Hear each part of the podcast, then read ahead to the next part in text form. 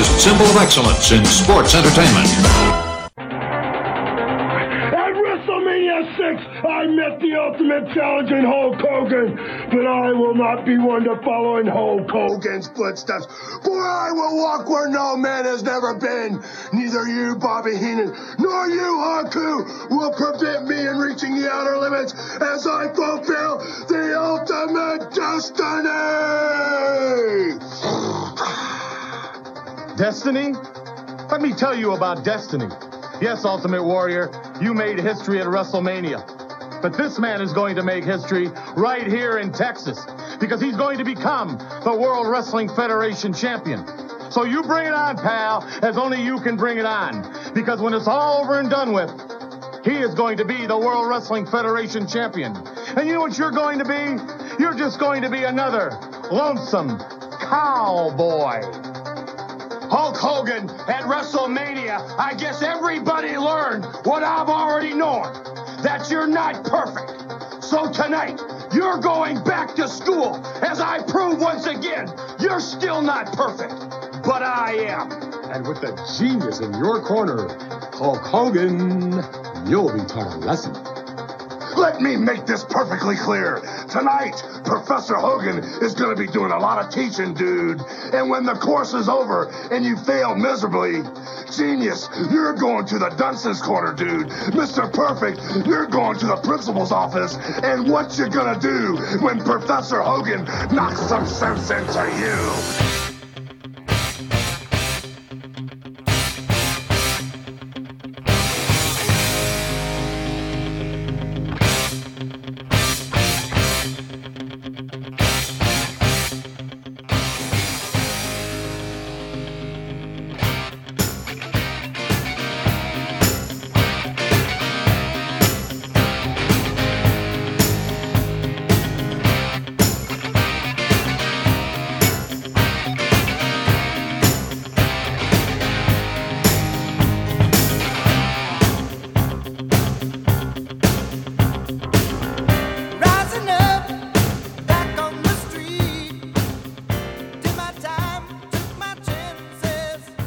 Hey now, welcome to the 24 inch podcast, episode number 11. My name is Steve Bennett, and with me tonight, as always, out in Sopranos Town, USA, Dave Rowlands. We call him Hollywood. What's up, Dave? How you doing tonight? living the life over here in uh, good old Sopranos town. Mr. Stunning Steve, how you doing? Well, we had a little bit of a spring break. Spring, Spring break. break. Post WrestleMania. You know, back in the day, our day, they would film a ton of TV before WrestleMania, have WrestleMania, and then kind of go on a little bit of a break. And, yeah, man, uh, it'd come back around the twentieth of April. yeah, and that's exactly what we did. We took a little bit of a break, refreshed ourselves, had a little bit of a spring break. Paul was off for a couple weeks, and uh, I had the um, the vaccine, the uh, the Corona vaccine, and um, I got the second vaccine. You know, and it's a big thing. Like you hear all these stories that like someone got the second vaccine, and then they had three ears the next day, and then you know they were the sickest they've ever been. Well, I was all cocky and I was like, I'll be fine. And uh, I went and got that baby, Pfizer, the Pfizer uh, vaccine, and I took it on a Monday at 9 a.m. I was totally fine all day Monday. Went to sleep fine. Woke up the next day fine. Took Paul to school fine. Got home from picking up Paul from school fine. Had a capicola and mozzarella sandwich on Italian bread from my favorite Italian uh, meat market in town called Pelicanos. Shout out to Pelicanos. And I said, you know, I'm feeling a little tired, and Paul is a little tired. We're gonna take a nap. This is at one o'clock on Tuesday, and I woke up on Thursday. So See, I, I'm thinking, Steve, you're partying at Club La Villa for uh, spring break or something, and here you are, all vaccinated out on me. yeah, I But got I'm glad. I'm glad you're feeling better. in New York State. You get a pass when 14 days have passed your second shot. So now you can live in King Cuomo State. Um, Yeah, you know, with special freedoms. I'm not sure what they are yet, but I heard they exist. I plead the fifth. um, what did you do, do during your spring break? Anything good? Spring break. Oh well, let let me see what I was doing. I guess uh, Hollywood was being Hollywood. No, actually, um, I got my work has gone back to regular time. You know, we were doing only four hour shifts for a while, still getting paid for the eight. Your God. shoot job. my shoot job exactly and uh yeah now so we're back for the the whole deal there and uh you know just doing my thing i've been going to a couple saw a couple of cool bands over the weekend had a good time went out to a Live music? restaurant. live music Tell me more. Tell me more. Yeah and then april 19th i think the bars are gonna you know bars and restaurants over here are gonna be full capacity still gotta wear that uh death mask brother you know but the face um, diaper.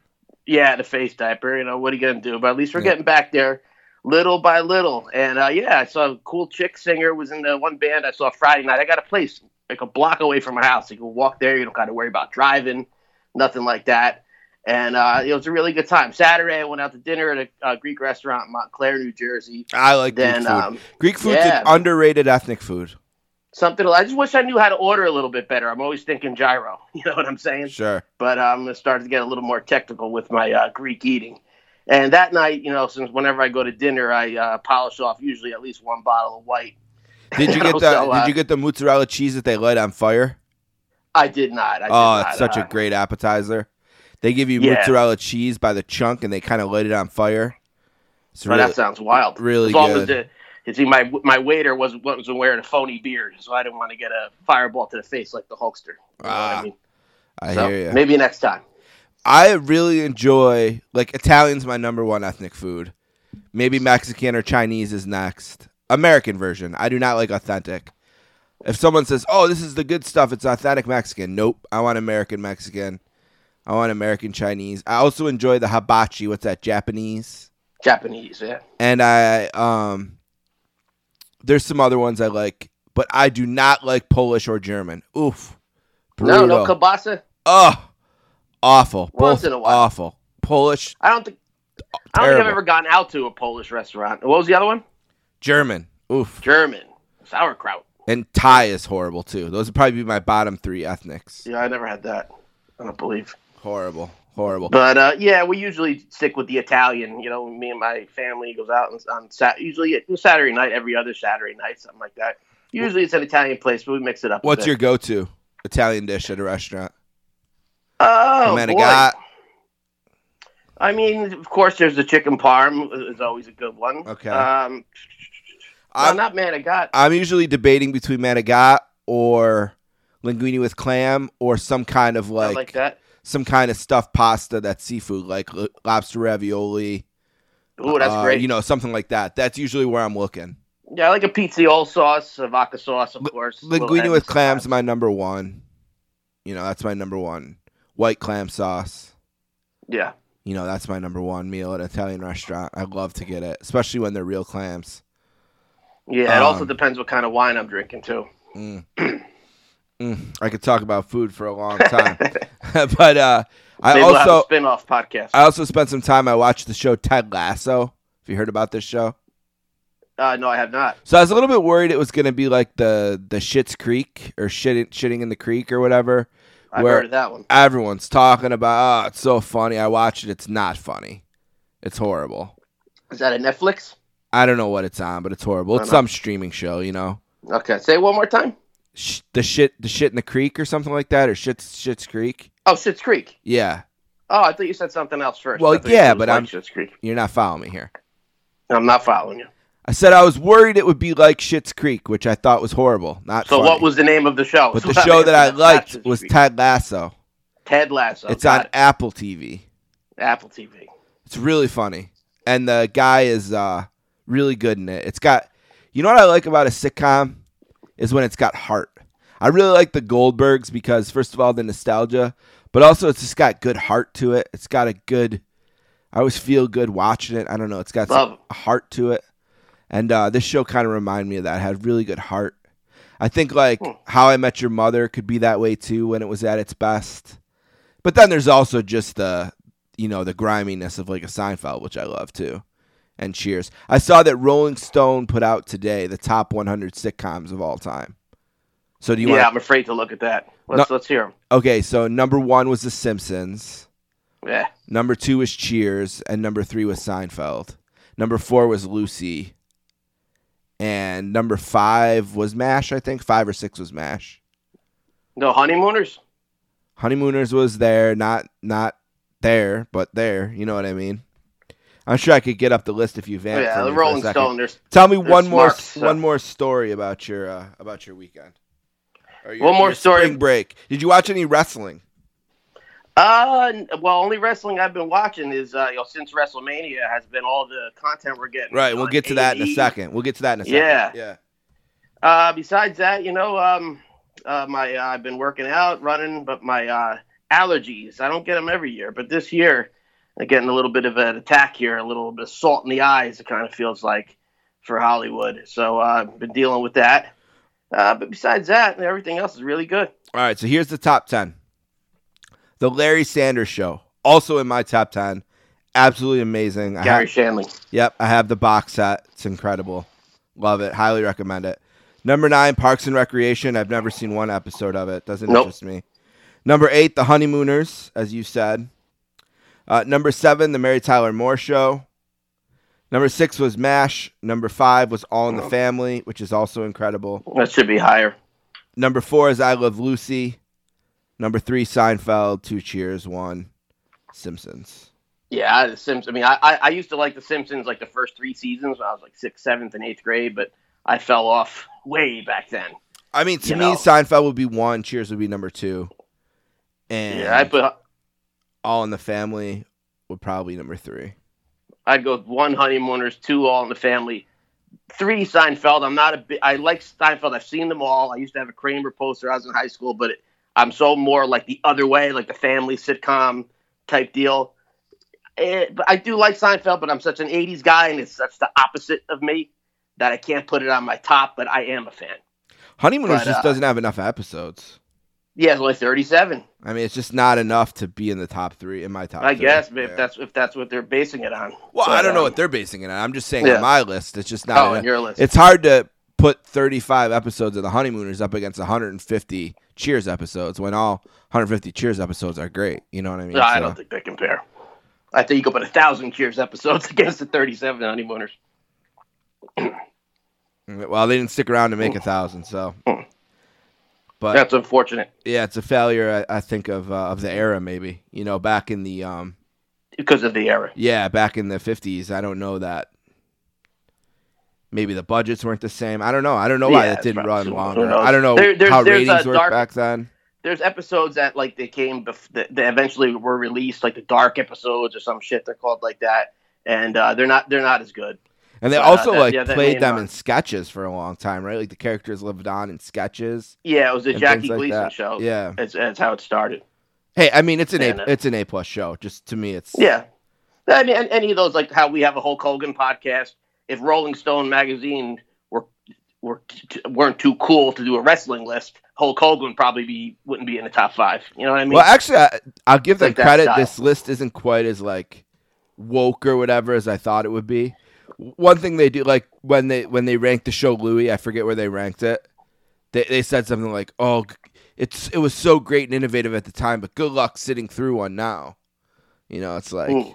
yeah, like somehow the show isn't funny anymore because Louis masturbated in front of women or whatever his allegation was. I don't know. It's not like he was uh, some kind of serial rapist or whatever, though. I don't know. so I guess uh, Pee Wee's Playhouse didn't make the list. Pee Wee's Playhouse did not make the list. I thought it might. I thought it might. Yeah. It's got I mean, some. uh, it's got some. Um, you know, uh, retro value. It's it's increased. Like its reputation has increased over the years. I Sure. think. Uh, but you mentioned the Lapsed fan content. And I want to kind of want to talk about that. What you've been watching because we've been people like us have been blessed with a plethora of new programming. Um, one was the uh, the A and E biography series, and there's going to be like nine or ten of these. They're two hours long, or at least they all have been two hours so far. The first one was about Stone Cold Steve Austin. A minus. I thought it was great. Really enjoyed it. Really good stuff. First time I ever heard Austin talk about his daughters, which was really interesting. I thought thought there was really great things. I give it an A minus or so. Really great doc. Second one, Roddy Piper. Wow, even better. His whole family's in it. Really great look at his career. Didn't attack him in any way. Didn't go after him for the WrestleMania six stuff. You know, Yeah, it was good. really a feel good show. Third one, Macho Man F minus. Unbelievable disgrace to the Macho Man and his legacy. It I was seems so so, different from the mad, so disappointed. Yeah, it was so dark compared to the first two. You know, so many allegations made. You know, Leaping Lanny is around when they're talking nice. When they talk bad about him, he's nowhere to be found to at least defend his brother or offset it a little bit. You know, his third wife isn't in it at all. Um, Yeah. You know, but they spend a lot of time talking to ex girlfriend, who I never even heard of. You had heard of her because she's from WCW, I guess. sure. Gorgeous George Jersey, or too. whatever her name is, some plastic looking stripper, you know, who fires off every allegation ever about the Macho Man. You know, and the documentary Yeah. just leaves it to be presented as fact, basically, that he had some kind of uh, in a box in the closet, in a lockbox, some kind of surveillance system of her house. Doesn't even sound like a thing in 1999, 2000, whatever year it was. You know, just a total hit piece. They make fun of him for being a rapper. You know, people like Peter Rosenberg are in there ugh. making fun, uh, you know, trying to question the the way he treated Elizabeth in 1985. You know, Eric Bischoff's wife makes a makes a comment that the way Macho Man treated her led to her having an eating disorder. Then later she goes I on to say she didn't even meet her there, until 99 or something. I don't know. It was Yeah, no, it was ridiculous. She didn't know Elizabeth when she was with Macho Man. I know think that's the way the they, point. they cut them. So yeah, it's out of cut them up. She context there. That's what they make it look talk- like. Yeah, she was speaking of Luger's relationship. That's with, what you Liz, assume. That's what you assumed Yeah. she was talking about. But where they put it in the show was when they were talking yeah. about Macho Man in 1985. Yeah, where she didn't even know her, so they, you know, they edited it, cut it up like they do with everything, you know, these days. Total hit And also, job. uh, Peter Rosenberg saying, I believe it was him or that other idiot, the comedian that did his voice. oh, Dan you know, Soder. copied his voice, Sucks Dan too, Soder. yeah. um, Uh, yeah, everybody, you know, Hulk, Austin, whoever had big 25 year careers, but Macho Man, he had a great year, great career, but only seven years. What the hell are they talking about? What seven years? Absolutely no sense. Yeah. Absolutely no sense. WCW, he was the champion when they were the number one wrestling company in the world. You know what I mean? Like you can't just Well, at the very least, he had nine years at the WWF. yeah, too, 85 but I to mean, 94, right? That's more than seven right there. That's more than seven right there. Exactly. And then all the WCW stuff and even the And stuff, everything you know, before. WWF. Insane. Just to say that is insane. Now people are going to watch this. You know what I mean? People believe everything they read. They believe everything they watch. And uh, yeah, I just don't understand. I'm, I'm really curious to see. I guess they're not if they're, what they're going to do to the Warrior. But now, because Dana Warrior, that piece of garbage, is involved with the company. Um, you know, So they'll soft pedal it now.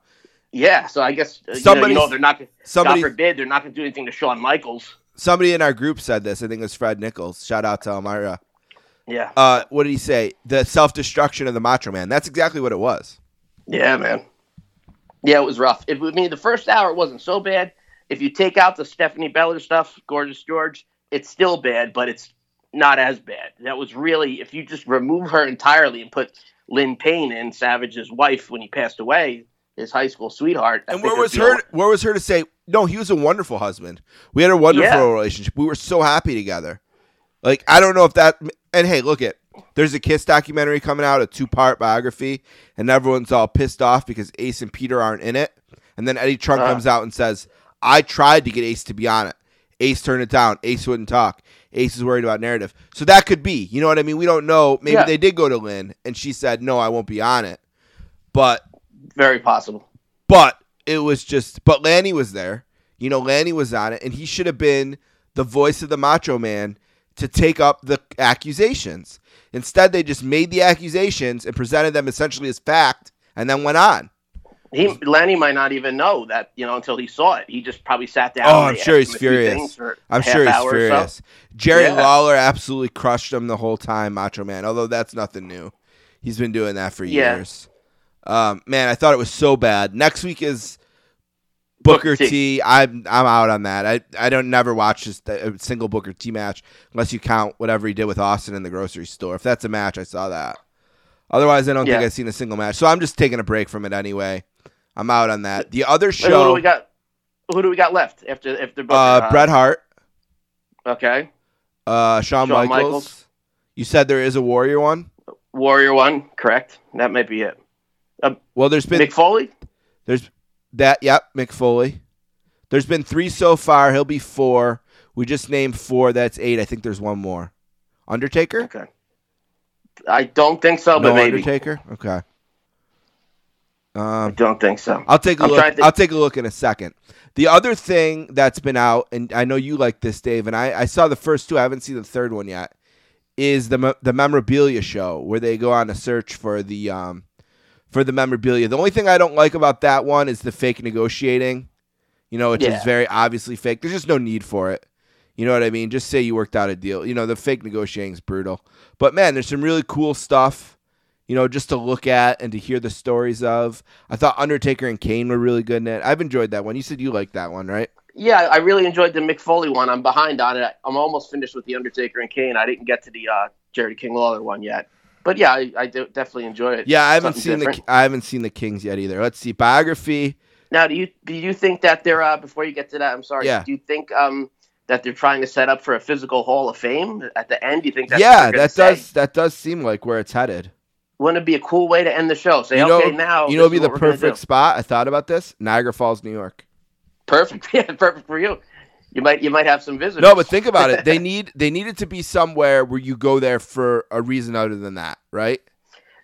yeah, I, I So- believe they had something. Didn't they used to have a restaurant? They had a store there. They had a store, store? in Niagara Falls, New York, and it was it's actually in Canada though, not New York. It's in Niagara Falls, Canada side. Ontario. Um, but I have a long reason why I think it could be a good spot, but there's no point here. Let me real quickly: Steve Austin, Randy Savage, Roddy Piper, Booker T, Shawn Michaels, Bret Hart, Mick Foley, and the Warrior. I think we hit them all. So I guess that's eight of them. Now, my question to you, now that we got them all out, who do you think maybe might get a railroad job out of those? Oh, I think we saw the Railroad. That's it. No, the rest are going to be all They're definitely not Railroad and and- Booker T. no. I would have said maybe I would have got on board maybe saying, "Oh, you know what? I bet Warrior gets a railroad, but he's all friends of the company right now, so I doubt it." Yeah, and his wife, his wife works there. right? So I doubt Well. I doubt that. And then um Brett Brett was involved in his. He's even said that he sat down and did interviews for it. So Yeah. I mean, maybe he could be. Because think about it, we, we wouldn't think they would have done that to Savage before before we saw it. You know, only maybe. I mean, there's Hogan usually yeah, and Warrior before before his wife. You know, before they right. If it wasn't for his wife, I think Warrior would be ripe for a, a burying for sure. um, and then the next thing, which starts this week, is Dark Side of the Ring season three. Um, and they start off with a great one. Um, a two part Brian Pillman one. I'm looking forward to that. Yeah, I actually saw the first part already. It's on YouTube. Now, if, uh, if they leave you hanging, you got, you got to wait till Thursday to see the second part. Yeah, then they got Really good. the ultra violence of Nick Gage. I don't I don't know if I know who that is. I, I, I can't. The WCW stuff, you know, I can help you as, as much as you want, but Nick Gage, you got me, brother. and then uh, the collision in Korea, Sure. which was from 1995, I believe. Yeah. Um, Then WCW went over there. yeah, into North Korea. Uh, that'll be interesting. Then there might be a break. I know I think they're that it's a two-part season. I know for sure. Kind of like how Sopranos would do that. Remember I was they just would. thinking that. I hope Yeah. they don't wait a year and a half in between, though. you ought to know a super sad thing about that? So, my grandfather was a huge fan of Sopranos, and we would always talk about it. This is funny too. I watched one episode of The Sopranos on a Sunday Night Live with my grandmother and my grandfather, and it was the Melfi rape one. And I'm like, Of I'm course. never doing that again.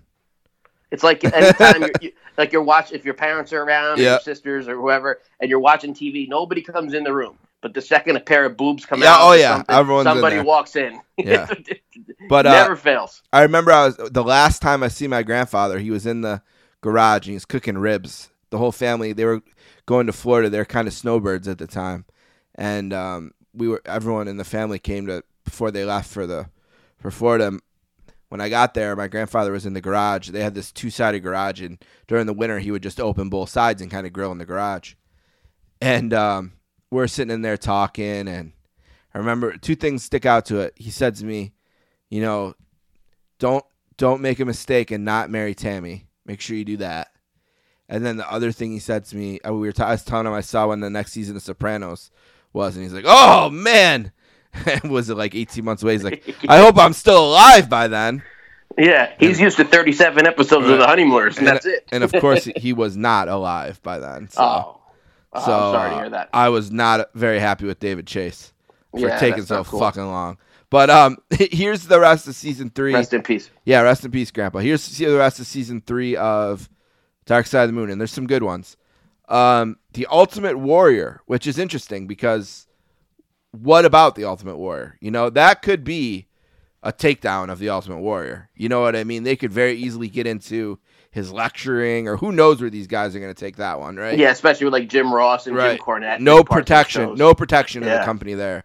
So that would be interesting. The Dynamite Kid, which is my number one excited for, you know, episode for sure. Same.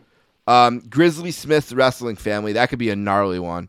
Sure. Uh, the plane ride from hell, that's another one I'm kind of looking forward to, I guess. Yeah, well, that Yeah. might be neck and neck with with Dynamite Sure. for me. I'm excited about Just that. one. depends, you know, do we get what we normally get, this kind of like vagary in the same three stories, or did they, these guys kind of really crack it down? We'll see. Yeah, I think that's why because like we only know like you know three Right. things happening. Yeah. Michael Hayes' hair getting cut, Scott Hall passing out, Mr. Perfect and Brock Lesnar Having the fight, yep. Then that's like it. You know, off the top of our heads, like you're gonna Sure. do a whole show on that. You know what I mean? But let's see. Uh, Luna Vachon, that could be a that could be a sleeper, you know, a dark Sure, horse. big, Yeah. big fan of Lunas. Chris Kanyon, who spent a lot of time complaining about being fired by the company on Howard Stern. Um, so I'm kind of Yeah. interested to see if his appearances on Stern makes it, including a really big debate he had with Ric Flair, who kind of called in to defend the company one time. You know, I don't. I, really good segment. I, I'm just finding out about that here right now from you. I have to. You got to tell me more about that. Yeah. Um, so Chris Kanyon would always basically made the accus- accusation on Stern that he was fired because he came out, Yeah. and he would go on there and he'd bitch and bitch and bitch. So then Is this a WCW or WWE? WWE, he would bitch. WWE. Yeah. Yeah. He, he didn't last very long there. Okay. So this one time he was coming in, and the produ- you know Stern was like, "Why don't you see if Vince McMahon will confront him on air?" So Vince McMahon w- didn't do it. I'm pretty sure he has a good reason wrestling wise. When I looked into it, I think he was somewhere right. So Ric Flair took the call, and Ric Flair is just trying to tell him why it wasn't that that he's average and he wasn't that good. That's why he was let go. Guys get let go all the time. You know, you could easily have been coming back, but now you're bad mouth. You know, like it's really good, really interesting. Yeah. I mean, how, how could they let him go for being gay? And Pat Patterson is the. and he made that. He made that point. He made that point. You know? I'll send that Yeah. to you. That's really good. Yeah. That's that's awesome, man. Thank you. Uh, the WWF steroid trials, which could be good, could be boring. Could, that's like a flip a coin either way. Depends Yeah. what they got. Depends what they Who got. Uh, Johnny K-9. I don't think I know who that is. He was a jobber in uh, WWF. You do know him. He, he was Okay. in our, our day. Uh, he was actually a jobber at the time you were at that Buffalo show uh, for Superstars. But then he went an independent circuit and became known as Bruiser Bedlam. And uh, he became a very horrible person in real life after that. Too, Ooh. I think Worse than the kids. worse than that and stuff. Indian gimmick that wrestled on Si- I I believe similar. Similar? Don't quote me, but it's similar shit like that. So I guess that's what they're going to break down in, in the show. And then the last one is FMW. Yeah, again, I think that's one of those hardcore uh, jobs there that Sure. I don't. I think David Arquette was a part of one of them. Believe That, it or not. that sounds familiar. Uh, Interesting. All right. yeah, man. This is what we got on today's show. And I always feel like I should have mentioned it by now, but um, Keep them waiting. Keep them waiting. on today's show, Mr. Perfect, uh, the wonderful Curt Hennig is uh, is the opponent of the Hulkster from Saturday Night's main event in April of 1990, just a few short weeks after uh, Hogan and Perfect both lost at WrestleMania six. Good point. We'll talk about that and the effect that it had on this match, and we got a question even about it. Uh, but we're going to talk about Curt. We'll go into his uh, bio in a second. Uh, and it, it brings me to the point I kind of want to talk to you a little bit about the second generation wrestlers of the 80s. Um, there was a lot of them, and they were some big stars. Uh, and we'll talk a little bit about that. And then Dave's going to give us an update on what Hulk was up to uh, in between WrestleMania and this show. Uh, and then um, we'll do the news. We'll read the news from April of 1990. Uh, we'll break down the entire Saturday Night's main event card. Uh, then we'll go we'll go blow by blow of the match, Hulk versus Hennig, and then we'll rate it. Uh, and then we have emails and comments and questions from email and social media and everywhere from the listeners. And then we will tell everyone what we're going to do on the next show, and it's a big one. It's one I'm really looking forward to, and it's one that Dave and I are going to put a lot of work into too. Um, right. So we're gonna we're gonna we're gonna be ambitious about the um, the scope of it, and then we're gonna research the shit out of it, and then we're gonna bang a great podcast out because our our put out was a little low the last month just because of spring break and all that. So we wanted to do something kind of kind of big, and we'll announce that at the end of the show. So with all that in mind, what do you think? You ready to do this? Ready to rumble. All right, we'll take a break. We'll be right back.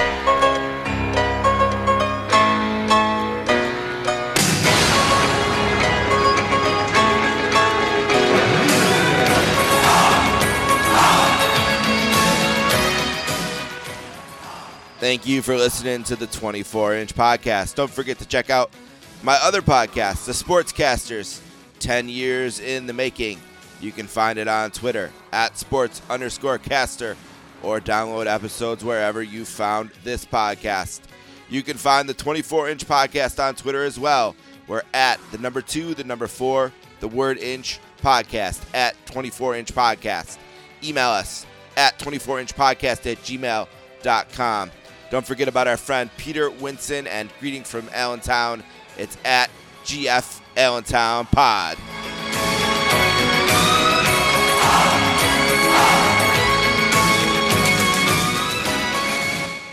24 inch podcast, Hollywood Dave and Steve Bennett coming to you. Special episode tonight. One of my all time favorite wrestlers to watch in the ring and outside of the ring. A fantastic talent. Curtis Michael Hennig, born March 28th, 1958. And uh, we lost him on February 10th, 2003. He was born in Robbinsdale, Minnesota uh, part of the Minnesota crew. Uh, you know, a lot of different guys, Mr. Perfect, the Road Warriors, just a whole bunch of guys from that area. That's always interesting to me. You know, when a group of group of guys around the same age from around the same area, you know, are great at the same thing. Like whether One it be most baseball, football, or hockey players, or in this case wrestlers, it's just a really interesting thing to me. almost all of them have now passed on. Yeah, not many left. Uh, terrible. Not many at all. It's really sad. Um, he had four children, including Joe Hennig, who's a wrestler, um, and was in the WWE. I don't think he is anymore. Curtis Axel. Curtis Uh, Axel, right? Was around not too long ago. On and the, off. The, the Mega Powers gimmick. He was Hulk, and the other guy, uh, Heath Slater. It was Heath Slater. I don't know. Was uh, one of them was Macho Man Yeah, but a couple uh, of years ago. Curt was childhood friends with Rick Rude. Um, they attended Robbinsdale High School in Robbinsdale, Minnesota. Alongside, you ready for the list here? Tom, Tom Zenk, Brady Boone, Nikita Koloff, John Nord, uh, Road Warrior Hawk, and Barry Darsow. All went to Robbinsdale High School. Nice group to have on your side. Yeah. They all, a lot of them bounced at a bar too over there. Yeah, that was a, a big deal. Uh, he debuted in 1980, and he won multiple championships in both Pacific North Wrestling and the AWA during uh, during the decade. He gained particular attention when he defeated Nick Bockwinkel for the AWA World Heavyweight Championship in 1987, and he held the belt for 373 days, which was one of the top 10 reigns uh, in history. So, um, known as Cool Curt Hennig, he began his career on January 30th, 1980, in the AWA, the promotion that made his father, uh, Larry the Axe Hennig, a star. Um, in 1981 to 1983, he started his WWF career uh, with a victory over Johnny Rodz. He was a promising young performer.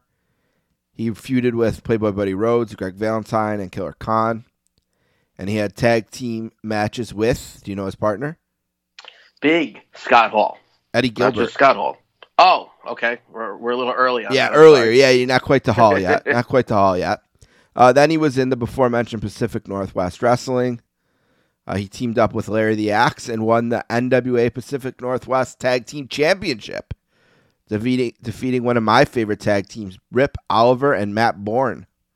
Rip Oliver. You remember who he who he became one shot in the WWF? Oh, I can't stand that news show he has. It's terrible on HBO. Oh, I hate it. Last Yeah. last week tonight or whatever. Rip Oliver, isn't that him?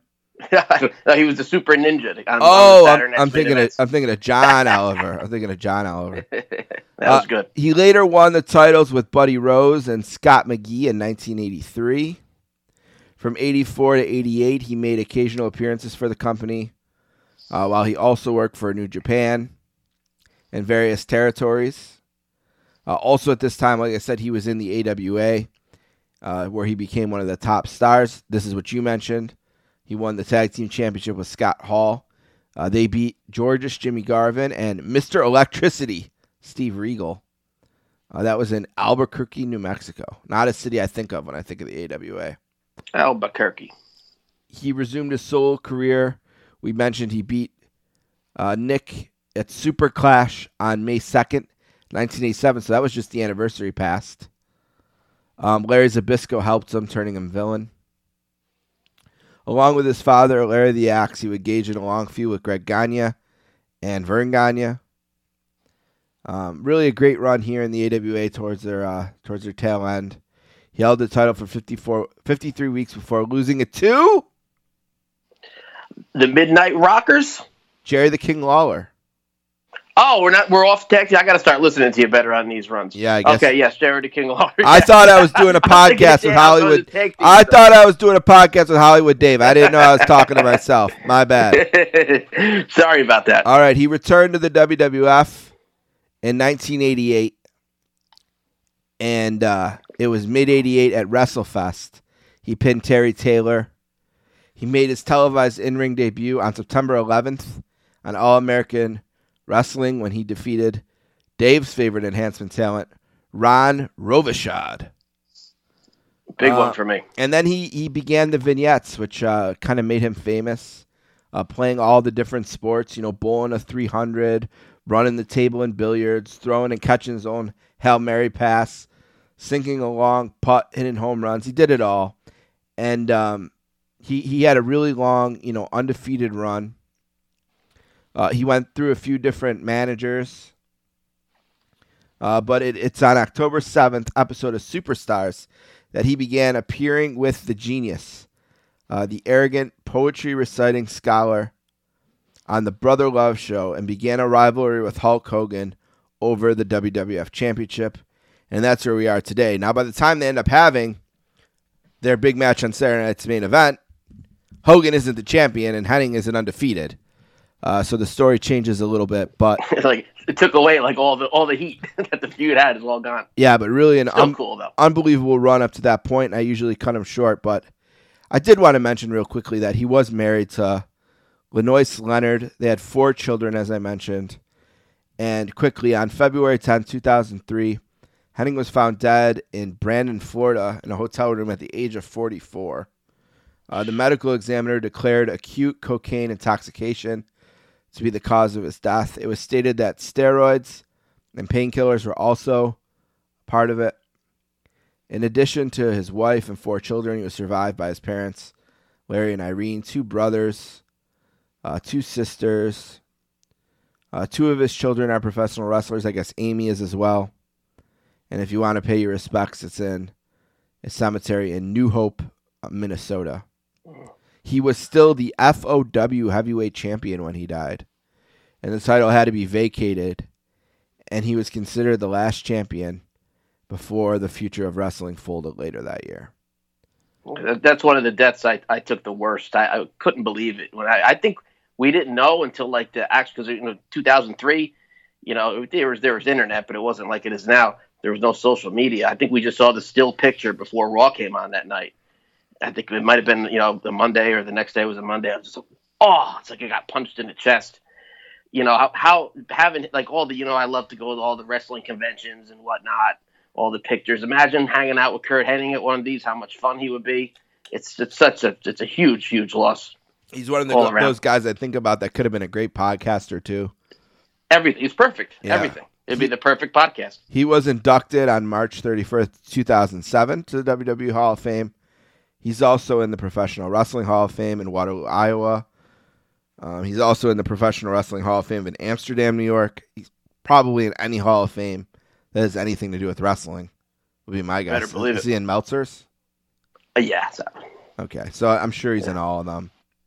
Really an all time great, and one of the great second generation wrestlers.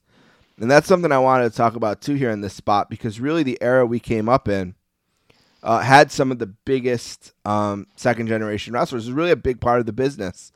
You know, people followed. You know, I think part of it is about how hard it was to break in in this era. You know, and one way to break in, I guess, would be to ask your old man to let's to call up one of his buddies to whip your ass for a few months. You know, so you could get into the business. Uh, we'll go over a few of them here. Greg Gagne, of course, I mentioned, the son of Verne. Maybe not one of the best ones. no. Um, Chavo Guerrero, the son of Chavo Guerrero Sr., and part of the whole Guerrero family. Um, Dustin Rhodes, obviously, Gold Dust, yeah. the son of Dusty. Rhodes. You know, then, of course, um, his brother as well. Dory Funk Jr., the, f- the son of Dory Funk Sr. Tully Blanchard, the son of Joe Blanchard. And then Tully Blanchard is also the part of that really interesting, you know, college football team that Yeah, yeah. everyone seemed to play on. And I think Tully was one of the the better football players. I believe he was a quarterback. Yeah. Now he has a daughter in wrestling too, so it's three generations. Sure. Sure. Cody Rhodes, I sort of mentioned. Um, Barry Windham, the son of Yep. Blackjack Mulligan, and of course his two sons are both wrestlers now as well. Or no, his, his nephews, right? Uh, the, it's Rotunda. It's Yeah. yes, nephews. nephews. Uh, Greg the Hammer Valentine was one I was thinking of. His son was uh, his dad was Johnny Valentine, who was on Great the Johnny plane Valentine. on the plane that crashed with Ric Flair uh, and hurt his back in that.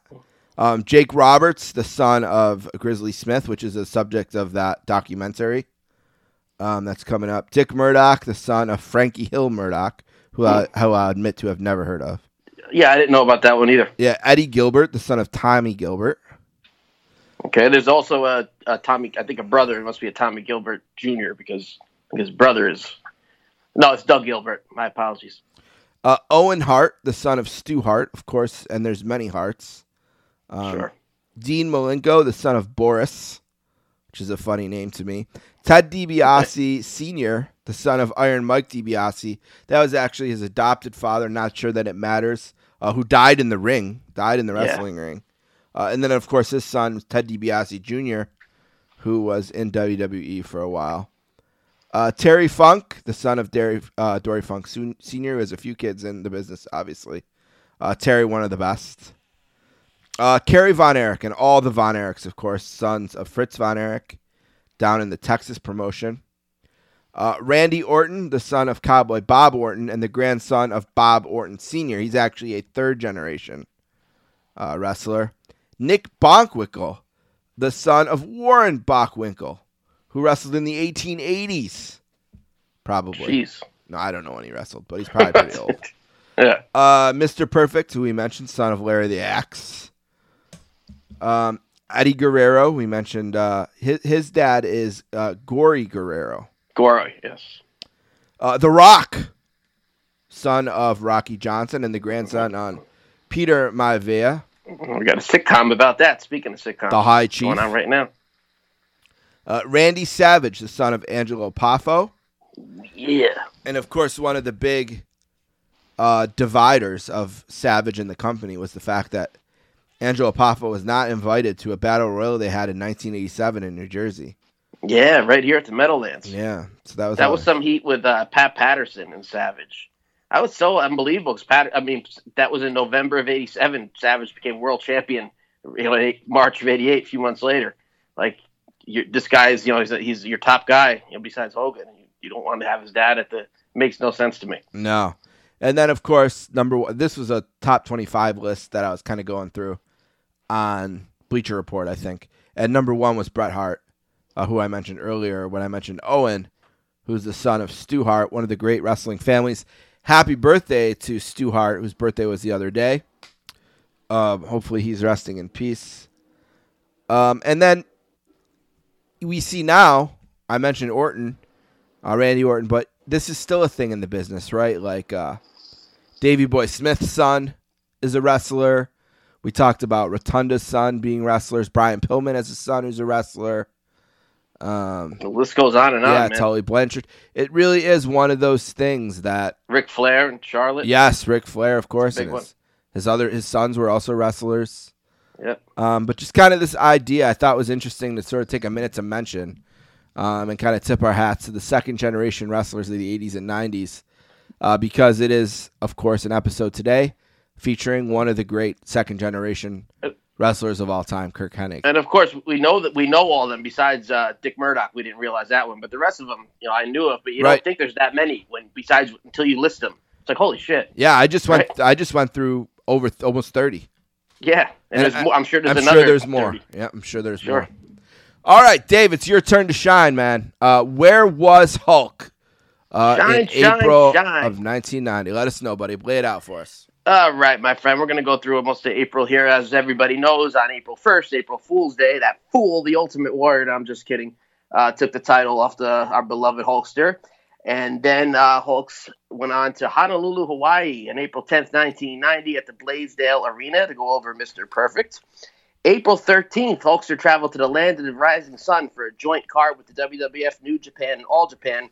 Hulk Hogan took on Stan Hansen and beat him uh, and, beat Stan Hansen, but he was, Stan Hansen was a substitute for Terry Gordy. Gordy did not want to do the match because Hogan had just lost on TV pay per view to the Ultimate Warrior. That mindset was still going back then. It's crazy. But the match is awesome. It's on, uh, if anybody wants to see it, it's on the Coliseum video, Hulkamania 6. And Hulk's fighting, you know, that Japan style that not a lot of people know about. Really, you know, hardcore for Hulkster. And then uh, moving on to April 21st at the Joe Louis Arena in Detroit, Hogan over Earthquake by disqualification. Now, these Earthquake matches that I'm going to mention, uh, the angle wasn't even shot yet. So this is before uh, the you know the big angle with Earthquake squashing Hogan on Brother Love. April 22nd, Waco, Texas, at the Heart O Texas Coliseum. Hulk Hogan over Earthquake. April 23rd is our show in Austin, Texas, in front of 8,500. Hogan over Mr. Perfect. April 24th, San Antonio Wrestling Challenge taping. Hulkster over Earthquake. The angle is finally filmed on May 15th at the, in La Crosse, Wisconsin. The Hogan Earthquake angle. And we'll finish up. Uh, Hogan goes over Earthquake by DQ in these places. April 22nd, Springfield, Mass. April 28th at the Boston Garden. April 29th, Cincinnati, Ohio. Finally, April 30th at Madison Square Garden. Good work. Good work. Sounds like a good month for the Hulkster. And then I believe he was gone for a bit, right? After this? He was gone for yeah. After the, uh, they filmed that thing, May 15th would be his last his last show when they did the squash with Earthquake, and then that Till the aired, I believe, like a week later. It aired a week later, yeah, until the summer SummerSlam. All right. Well, that's what we're going to do. We're going to take a break. When we get back, we'll break down the card. You mentioned it was re- was recorded on April 23rd, 1990. It aired a quick turnaround for Saturday Night's main event. Pretty fresh. April 28th, 1990. We're also going to read the news and we'll go blow by blow of the match. We'll give our ratings. We'll do it all next. So we'll take a break. We'll be right back uh, with Saturday Night's main event, April 28th, 1990. All right, Hulk Hogan. You know something mean, Gene? If Mr. Perfect and the genius believe what they say, then they are perfect, brother. Really? Oh, yeah, man. They're perfect fools. Because never before have I been so confident in my own abilities, dude. Confident that Hulkamania will stand the true test of time. Confident that the training, saying your prayers, and eating your vitamins is definitely the right way to live. As far as my ambition goes, Mr. Perfect, my burning ambition, which is hotter than ever before, is to defeat pompous punks like you and spread the three demandments of Hulkamania. Now about the courage department of the Hulkster brother.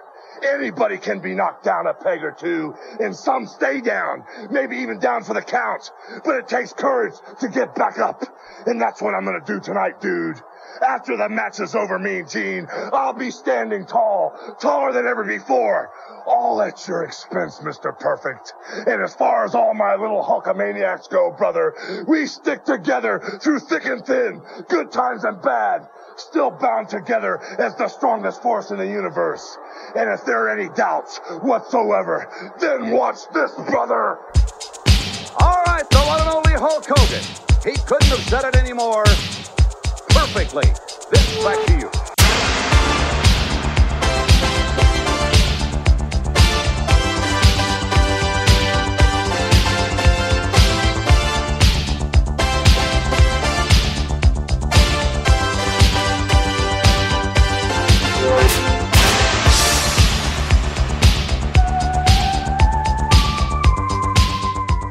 Twenty-four inch podcast, episode eleven. Hulk Hogan versus Curt Hennig, Hollywood Dave, Steve Bennett, and Paula Bennett. Paula Bennett has joined us. How you doing, sweetheart? Good. What are you up to tonight? Um, we're gonna. I'm gonna stay up and have snack. Staying up late and having snack. Mm-hmm. Whoa. What is snack? Tell the listeners what that means. That means that I stay up late and watch wrestling with my daddy. Yeah, and we eat cereal. Mm-hmm. Yeah, it's a fun time. Yeah. Oh, I'm jealous. Yeah. Well, before What- we can get to snack, we got work to do. Yeah, we have work to do. And the first piece of business is it's time for me to read the news.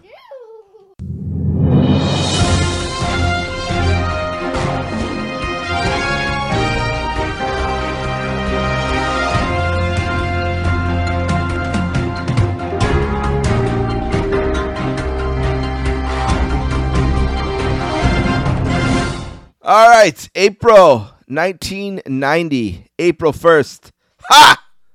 Comedy Channel on cable TV begins transmitting. I can't say I've ever heard of Ha! Have you? Maybe it's a ha April Fool's joke. Ever think of that? It could be a joke. Yeah, it's not Comedy Central. That was around back then, I think, We got a or almost around. we got a few more April 1st type things. We got uh, the ninth NCAA Women's Basketball Championship. Stanford beat Auburn. Cardinal point guard Jennifer Azzi was the most outstanding player. Um, it becomes illegal in Salem, Oregon, to be within two feet of nude dancers. So say, What's the point? say goodbye to lap dances there. Yeah, man, that sounds like something in 2021. You know? April 2nd, the 52nd NCAA Men's Basketball Championship. The Runnin' Rebels of Nevada, Las Vegas beat Duke 103 73, a record for the largest margin of victory in a championship game. The Runnin' Rebels' first title, but, but, we will see you in one year, Rebels. The Running Duke- Rebels sounds the- like a roller derby team. the Dukies will not forget that. They will see you next year in the semifinals. All right. April 4th. Gloria Estefan, one of Dave's favorites, is released from the her. hospital after her famous car accident uh, where she suffered back injuries. Yeah, I think my sister and my mom saw her at the Meadowlands. I think either right before it or right after. I think right after it, her return. Miami Sound Machine. Yes.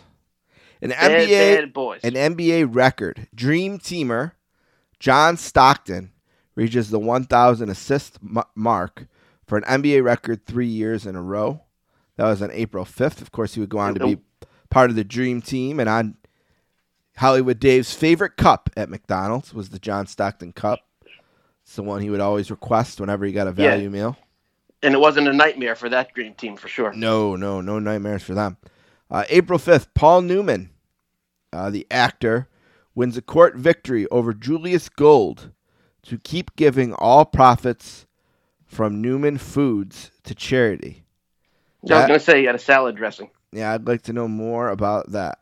All right, big day in music on April 7th. Farm Aid 4 at the Hoosier Dome in Indianapolis featuring Bonnie Raitt, uh, John, don't call me Cougar Mellencamp, John Hiatt, Carl Perkins, and Garth Brooks was there. Elton John, Lou Reed, Crosby, Stills, Nash, and Young, Willie Nelson, Iggy Pop, and others. You know, for that time period, 1990, it's kind of a weak lineup, right? Yeah, Like, think of- So so remember Garth Brooks, like he was never on MTV and stuff, and you know he'd always have they count down the the number one, you know, the top twenty albums or something, and he'd always be number one. You're always like, who the hell is this guy? He's got You know what friends. that He's got friends in low Yeah. places. That's the Exactly. thing. Yeah, that's that's the answer I was looking for. Yep. April 7th, John Poindexter, a U.S. national security advisor, was found guilty on five counts of lying to Congress and obstruction regarding the Iran Contra scandal. I remember the, uh, the Iran Contra thing being on when I came home from school every day one year. It's like always on the TV. Yeah. Uh, April 7th, ooh, this is terrible. A fire kills 110 people on a ferry in Norway. Wow. Eek. No good. Eh, not at all. You never know. Oh, we always got to get one of these in. April 8th, Aspects of Love opens at the Broadhurst Theater in New York City for 377 performances. You know, I think when, when everything opens back up, it's going to soon. I think I'm going to start going to Broadway plays. I've only been to a handful, but because of the 24 inch podcast news segment. And you could report it on the news. Yeah, we'll report maybe a live feed. Uh, television premiere on April 8th, Twin Peaks. David Lynch's weirdness uh, debuts. Have you ever tried to understand a David Lynch movie? No, I haven't. I've heard, you know, Twin Peaks. Way over But, uh, my head. That's Mul- what Bobby Heenan said. You heard of Twin Peaks? And Sherri's, she was SummerSlam 92, her ass was out. That's Twin Cheeks. Mulholland Drive, I think, is one of his movies. Yeah, I don't like shit like that. That uh, I mean, I'm, I'm not trying to say I'm dumb, but I mean, it's just they really gotta all that crazy thinking too much. little I don't too know. weird. I want I It's a want to be entertained. You know what I mean? weird. I like like a nice mystery thriller, but you can follow it. You know? April 8th, the 54th U.S. Masters Tournament at Augusta National. Nick Faldo goes back to back with par on the second sudden death playoff hole with Raymond Floyd. Congratulations to Nick Faldo, one of Dave's favorite golfers. Sure. Doesn't he have a Dark Side of the Ring coming up? Nick Fal- Oh, it's Nick Cage. Nick Cage. Uh, Don Mattingly, uh, one of the great Yankees of the 80s and 90s, signs a Sure. $19.7 million five year contract with the Yankees. His last contract as he retired uh, after the 1995 playoff series where Ken Griffey Jr. slid into home plate to end his career in game, fi- game five of the ALDS. Now, Steve, would you say Don Mattingly is the most famous Yankee of our childhood? Yes. Those, year, those years? Yes. Yeah, okay. Uh, easily. Okay, Ap- I thought Ap- so. April 9th, the world's largest bunny hop at Radio City Music Hall. I mean, I love a good bunny hop myself, Dave. Yeah, that's. I guess that was Easter Sunday, maybe, or, or right around there. Who knows? uh, this was a big day on uh, uh, April 11th. The New York Lotto pays 35 million to two winners. The winning numbers are 6, 14, 24, 32, 34, and 51. I am Oh. Yolanda Vega. Um, Almost won it. April 11th, custom officers in the United Kingdom say they have seized what they believe to be the barrel of a massive gun on a ship bound for Iraq. All right. Yes. That's Good work. really, really the early news of the Iraqi, uh, you know, stuff going on. In Yes, fact, this put is that in your back pocket. Yeah, batten down the hatches. April 12th, James Brown merv- moves to a work release center after serving 15 months for weapon and drug related convictions. I feel good. What a rock star right there, the great James Brown. Absolutely. Former WCW appearance as well. April 13th, the final episode of Pat Sajak's late night TV show on CBS. I barely remember it. God damn. I mean, remember we had Pat Sajak, Alan Thicke had his own, Chevy Yep. Chase, all these once, not even one season. Bob Yeah, yeah. Costas. A for effort. Bob Costas had one. Yep. April 15th, In Living Color premieres on Fox. That's really, you think of early 90s, In Living Color is definitely Yeah. very much part of that. Yep. that Fire, makes a lot of sense. Fire Marshal Bill. Right, handy, handyman, a lot of, a lot of cool stuff. It was a cool show. Underrated. All right. Uh, let's see what else we got here. April 16th, the 94th Boston Marathon Uh, uh, Geli- Gelindo Bordin is the first Italian event winner in race two hours, eight minutes, and 19 seconds. It's a good Italian guy winning the uh, Boston Marathon. Oh, this is interesting. April 16th, maximum New York State unemployment benefits raised to 260 smackers per week. Oof.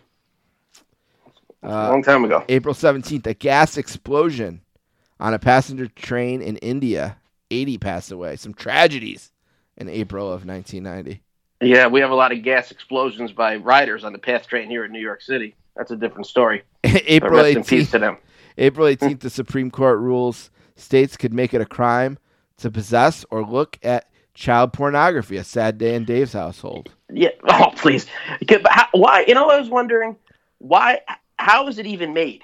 You know what I mean? Like even made to look at. I don't know. That that that's that's like the part like that, that horrific. gets me. Yeah. Horrific. Uh, April 20th, Pete Rose pleads guilty to hiding $300,000 in income. Uh, you There's can, no surprise there. yep. Uh, what's his name? Poor Pete. IRS is waiting for him. Mike Rotunda had his briefcase. The IRS and then Kane. Uh, eight and two third innings of a perfect game pitched by Brian Holman of the A's is spoiled by a home run hit by Okay. Um, who's A's? Um, the A's. Jose Canseco. No, the A's were pitching. Oh, against who? Um, I did not give that to you because it's a total Uh. setup. Because the guy's name is Ken Phillips, and I've never even heard of him. what would you do? Would you just shut the podcast off now? If you I said answered it? Ken Phillips, yeah, I'd be like, you all say right. goodnight? It's over. like, hey, bye got- bye. I, I would assume you were just reading along. Um, at Yeah. that point. No. All right, we got some good ones here. April 21st, a National League umpire, for some reason they don't say who, but a National League umpire is arrested for stealing baseball cards.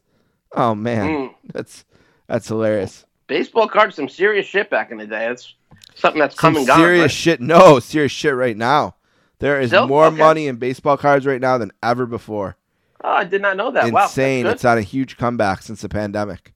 great. That's good news. April 22nd, the NFL draft, which we just had here in, in modern times. Of course, the first overall pick in the NFL draft just this last week, Dave, was? Uh, Calvin Crowell. No, Trevor Lawrence. Trevor Lawrence.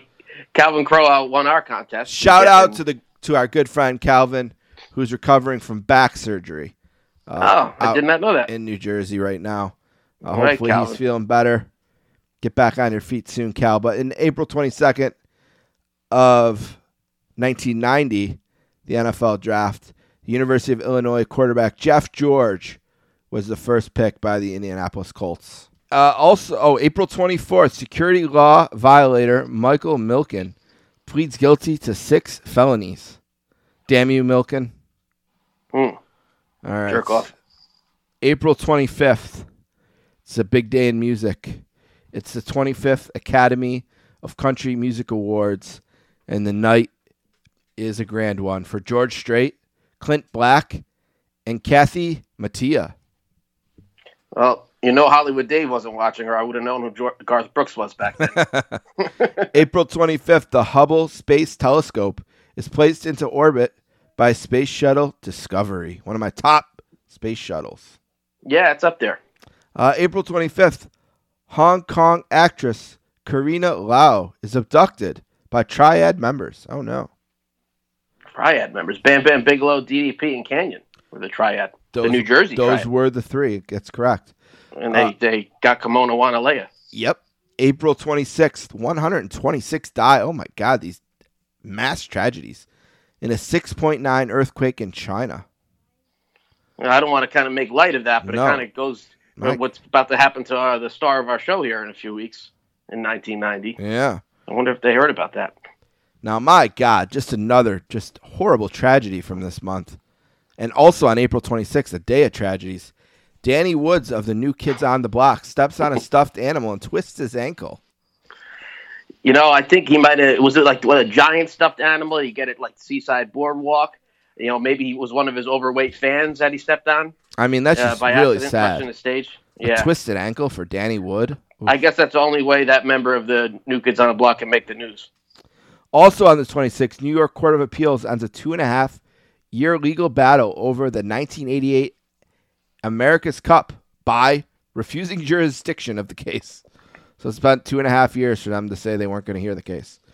Uh, April 26th, Nolan Ryan ties Bob Feller's record of pitching 12 one hitters.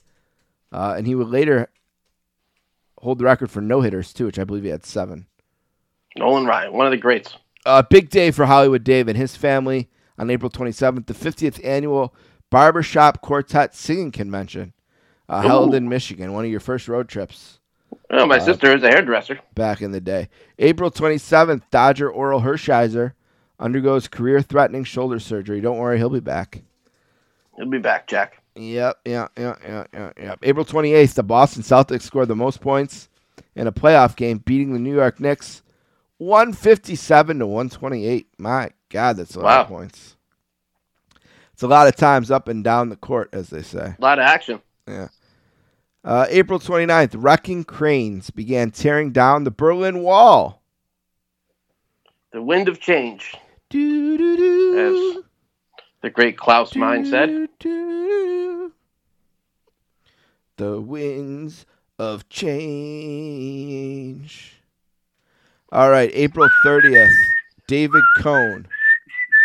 This is great. I love whoever puts these together. Th- Listen, this is a big story here. You know, you got to love this. April 30th, Mets pitcher David Cone argues a call at first base. Two Braves score. like, what? Okay. Yeah. It's just a routine baseball play from April Yeah. 30th, 1990. They're like, we got to report on that. They, they, they're, they have one day left. You know, it's baseball season. So Yeah. the guy, me something. whoever put this together is like, oh, we got it. We got to We got to definitely let people know that while Dave Cone was arguing, two Braves scored. They always have something for every day, right? They Yeah, don't miss a day. They have to get something out Probably there. what it is. All right, and then we're going to close things off uh, with U.S. hostage Frank Reed, not to be confused with Frank Reich, who's someone different entirely. But U.S. hostage Frank Reed is freed after four years in the hands of pro-Iranians. Jesus. Man. And that is the news, Scary. Dave, for April of 1990. The news. All right, with that piece of business done, Dave, it's time to switch our attention to Saturday night's main event, uh, which took place, as we said earlier, it was recorded on April 23rd, 1990, in Austin, Texas, at the Frank Erwin Center. Uh, an attendance of 8,500, which I don't know if that's good or bad, but I will tell you in one second. Uh, the Erwin Center has a capacity of uh, seventeen thousand. So not a Hmm. great, not a great gate. No. They must have really had that curtained off for the lighting because you couldn't tell at all. Yeah, who knows? But uh, it is the XXVI or the sixteenth episode of Saturday Night's main event. It of course airs on NBC. Vince McMahon and Jesse Ventura are on the call, and the promos that air in the beginning are the Ultimate Warrior, Haku, Who? uh, Hulk Hogan, and his opponent, Mr. Perfect with the Genius. Four promos in the beginning of this one. Uh, the first match is Hulk Hogan uh, versus Mr. Perfect, Dave. But you know what we do here? It's a tradition on this show. We're going to skip over that match and come back to it and do it last, where we'll go, you know, blow for blow.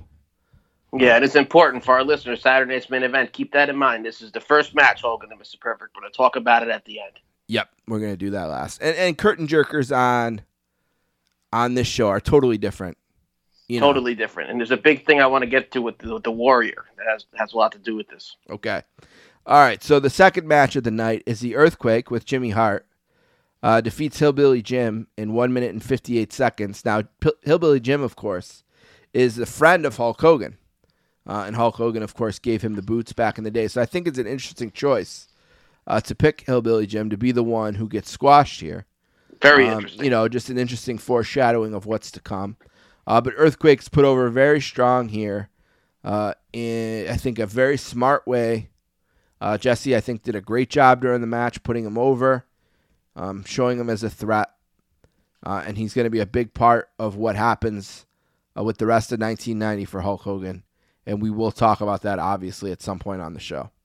Uh, anything about this match that caught your eye, Dave? Sure, I, I loved uh, Hillbilly's promo at the beginning. He was talking about anything but the match, you know, so his mind already was wasn't into it. Saying hi to Granny and talking about hog farms and da- old good old Daisy May and all this shit. I remember when it happened, I was like, oh man, I don't want to see Hillbilly go out in the stretcher. I don't want to see him getting squashed. Like those guys from like 85, 86, when I first got into it from the cartoon, JYD, Hillbilly, Tito Santana, Steamboat. Those are my guys. Those first guys you love. So Absolutely. I didn't want to see, yeah, I didn't want to see good old Hillbilly take the sit down splash here, but of course it happened, and this is that's if this is it for Hillbilly's career.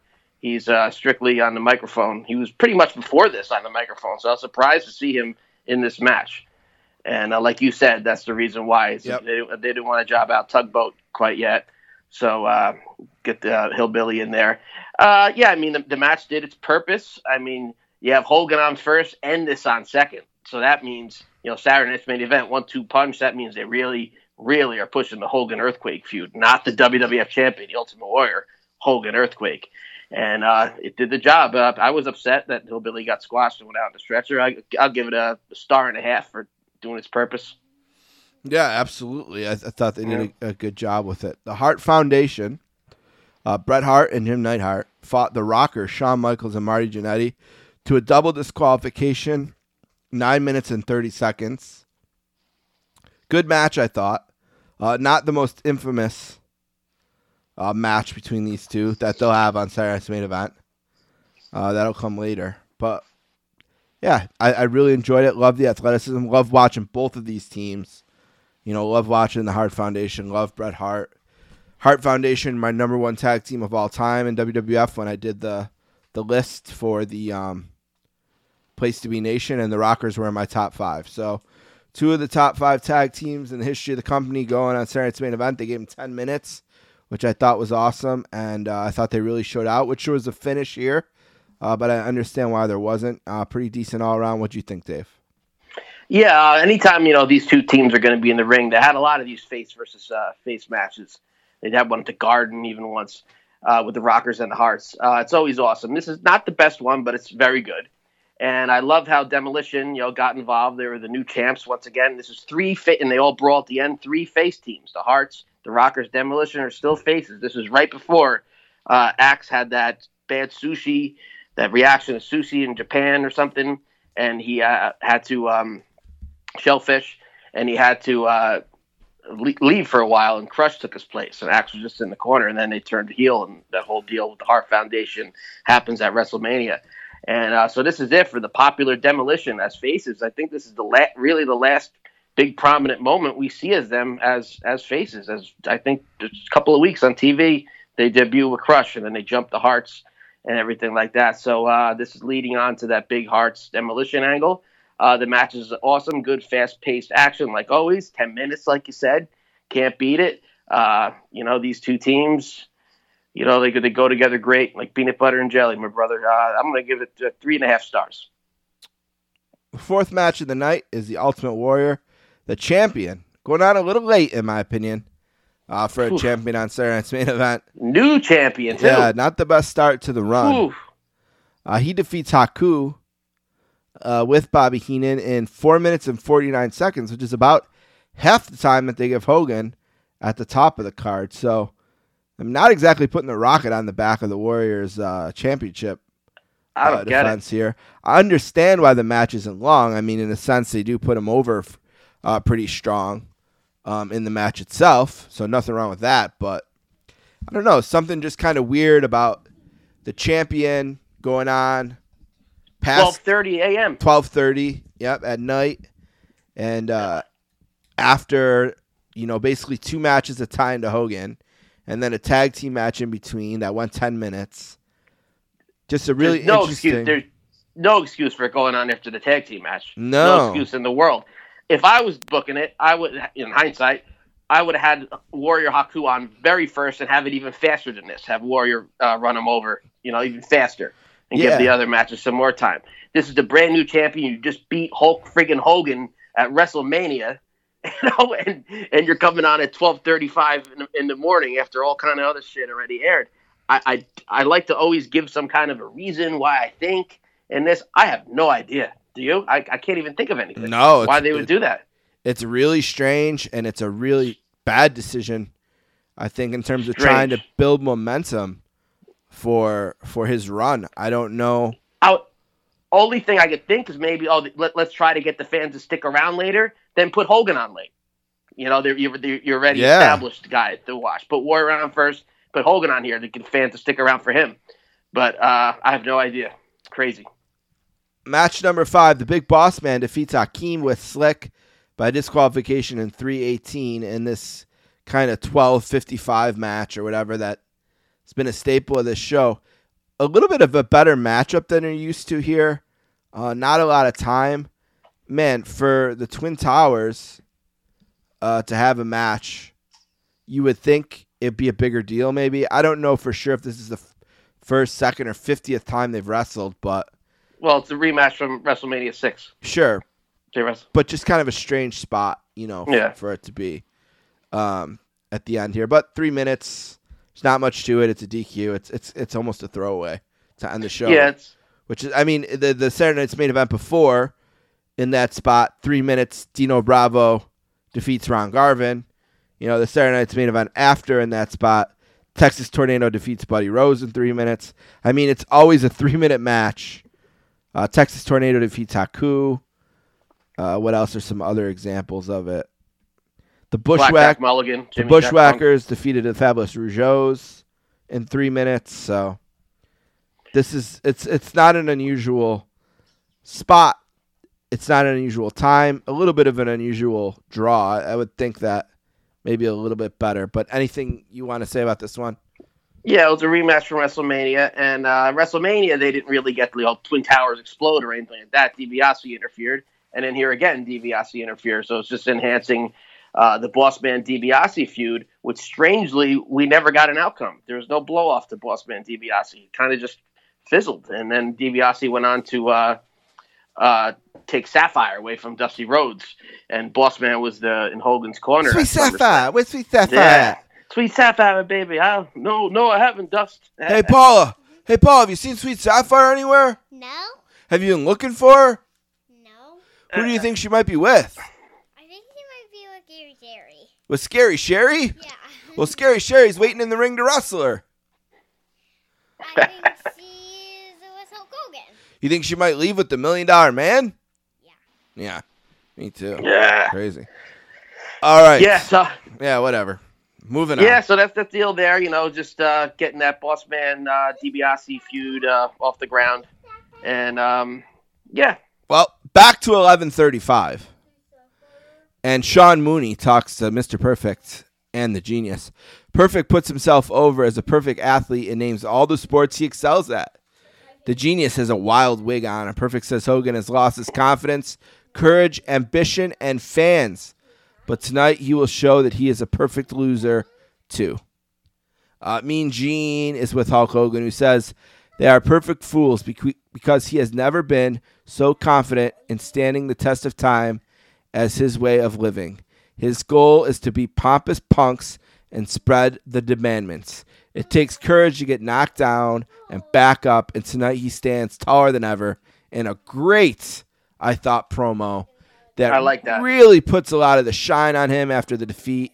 He talks about being a good loser, about standing back up, about being better. Man, just a great out of the park uh, promo by Hogan. Paula, the character, the character needed that. he did, and he yeah, the character needed that. he was knocked it out of the park. This was the first time he wasn't cheated, Yep. and you know, t- teaching the kids that it's okay, you know, to lose sometimes, but keep going no matter what it is. absolutely. And I remember seeing it live and thinking, "Wow, you know, wow." Perfection. Uh, Hogan versus Perfect, a big match here, and it could be the final stop of Perfect's Me Tour as he gets his big match with Hulk, but with no title involved.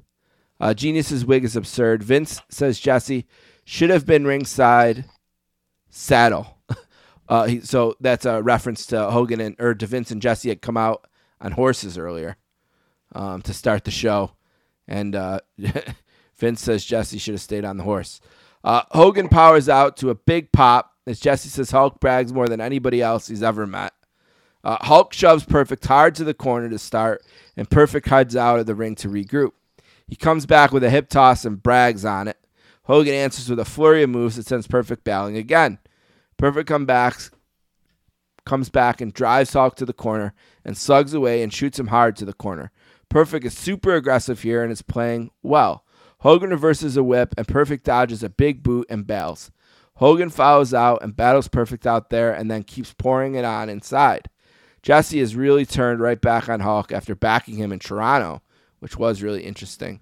Uh, Hogan mauls Perfect with a clothesline in the corner and keeps punching and chopping away. Hogan buries a back elbow that sends Perfect flying over the top. Hogan follows out as Jesse keeps shitting on his antics. A genius comes over, but Hogan catches him, and that allows Perfect to bash Hogan in the head with the scroll. After a break, Perfect is beating on Hogan outside and then gets him back in the ring. Perfect keeps the pressure on, dropping strikes and going for covers. Hogan dodges an elbow drop and starts to unload, but drops his head and eats a boot and a clothesline. A perfect loads Hulk into the plex, but Hulk blows out of it. As Jesse says, he has used the tights to break it. The crowd goes nuts as Hogan hulks up here, hits the boot and leg drop, and Perfect loses two matches in a row. Uh, Genius comes in after, and Hogan beats his ass as hard as he's been beaten on Saturday Night's main event since Andre left him bleeding in 87. Uh, Perfect leaves perfectly fine.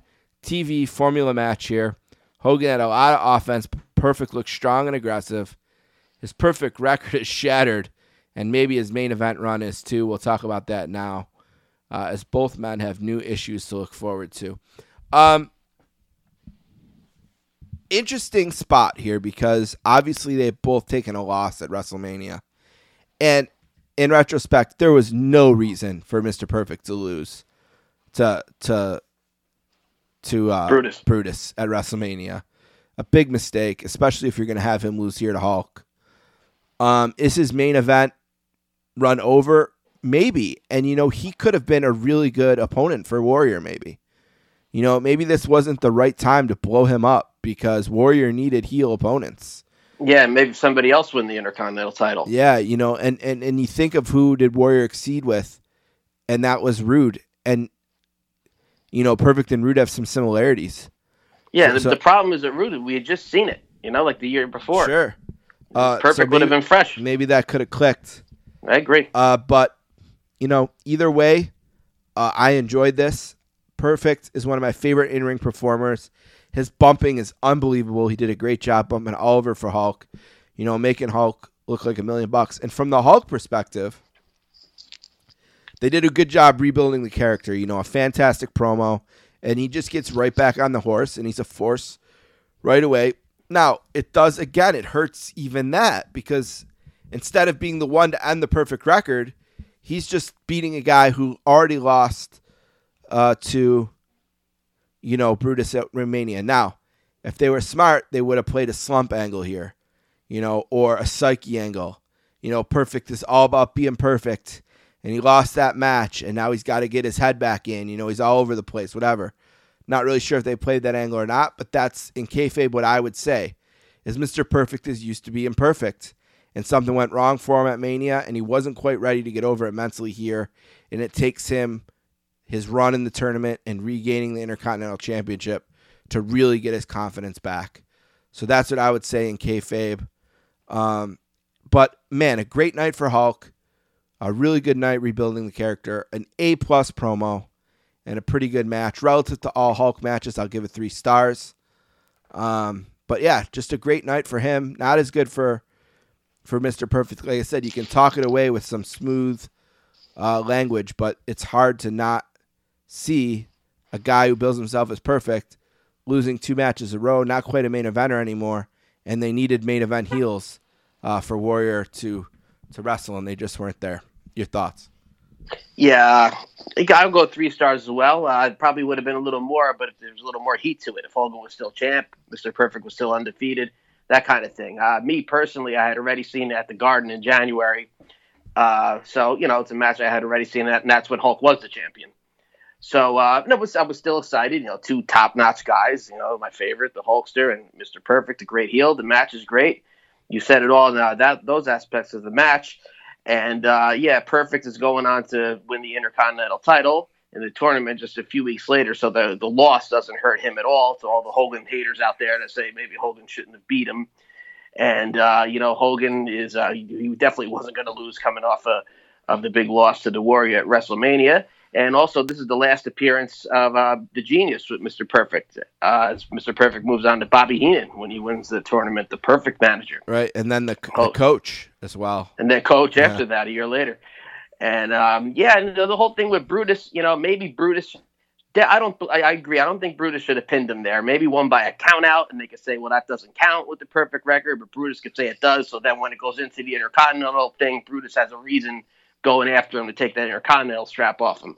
But pinning him, and then in hindsight, what happened to Brutus with the uh, the big uh, boating accident, parasailing accident, you know, that whole thing. Which you can't you can't hold that against the company. no, of course you know, not. but of course not. You yeah. know that was going to happen, of course. But, yeah, but just what a you know throw the papers up in the air. What are we going to do now? Type of thing with Mister Perfect. So it kind of hurt him. But uh, yeah, this was um this was a good one. Uh, Hogan and Perfect here, uh, both moving on to bigger and better deals. yeah, and I, I just really want to say like, what a great wrestler Curt Hennig is. What a great performer. Amazing in the ring.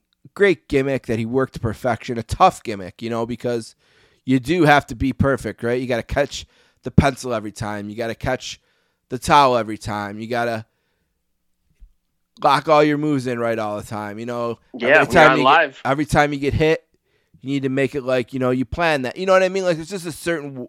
This this gimmick wouldn't work for anyone. Uh, he's one of the few guys that could pull it off. Uh, also, I want to give a thank to uh, Justin Rosero uh, from the uh, Place to Be podcast, who helped me with some of those notes uh, on the match there for the Place to Be podcast.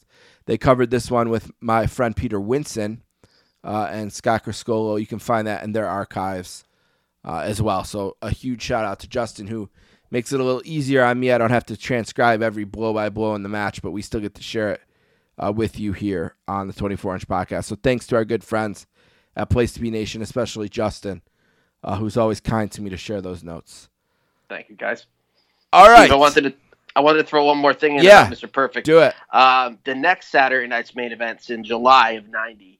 He has a hidden gem. He's Intercontinental champ by this time.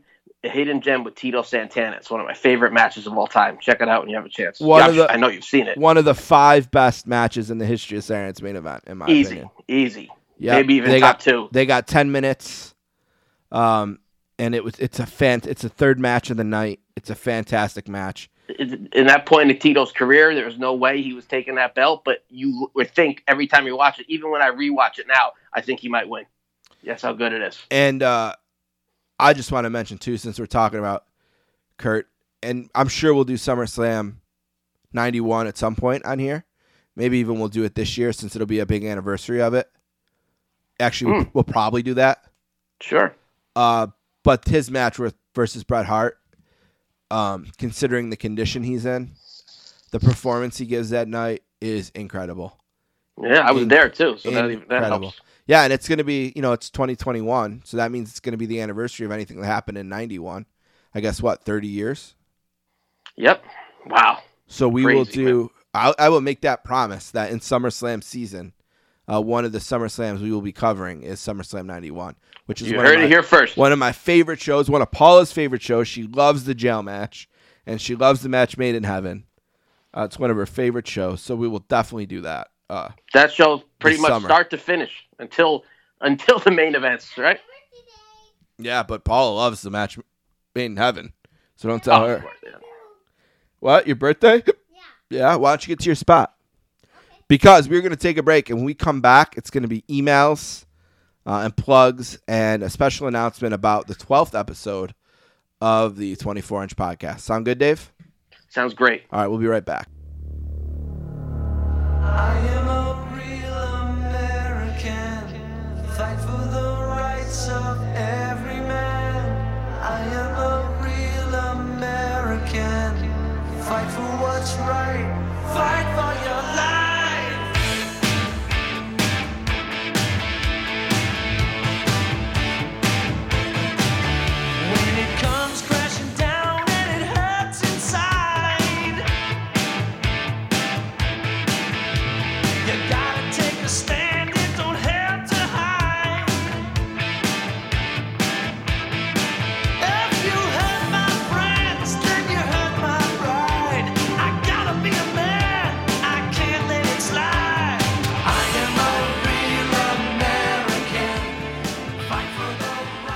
24 inch podcast, episode 11, winding down. It's the last segment of the 11th episode of the podcast. Thank you for listening to episode 11. You can find episodes 1 through 10 on the Sportscasters page on SoundCloud. It's soundcloud.com slash sports dash casters. You can also find us uh, wherever you listen to podcasts, whether that be Apple Podcasts or Stitcher, or maybe you listen to them on uh, Google Podcasts or Downcast or Overcast. We're there. Uh, search the Sportscasters, and you can find the whole feed of 24 inch podcast episodes and all the episodes of the Sportscasters, including my latest episode with Neil Best from New York Newsday and the authors of a really great rock and roll book uh, that I sent to Dave uh, to, to read as well uh, about the 80s. Nothing but a good time. 80s rock book, a really fantastic read. I had both the authors on. We, we, we went an hour. It's a pretty good interview. Dave, you heard that, right? I love the interview. I love the book. I appreciate you sending it to me. It would have been a book I would have bought anyway, so you saved me about 40 bucks. My friend down the street also thanks you as well. He staggered out of his house drunk and was very happy to see the uh, Nothing But a Good Time book in his hand, pink and white book. And uh, it's been sitting nicely snug in my bathroom ever since. Good toilet reading.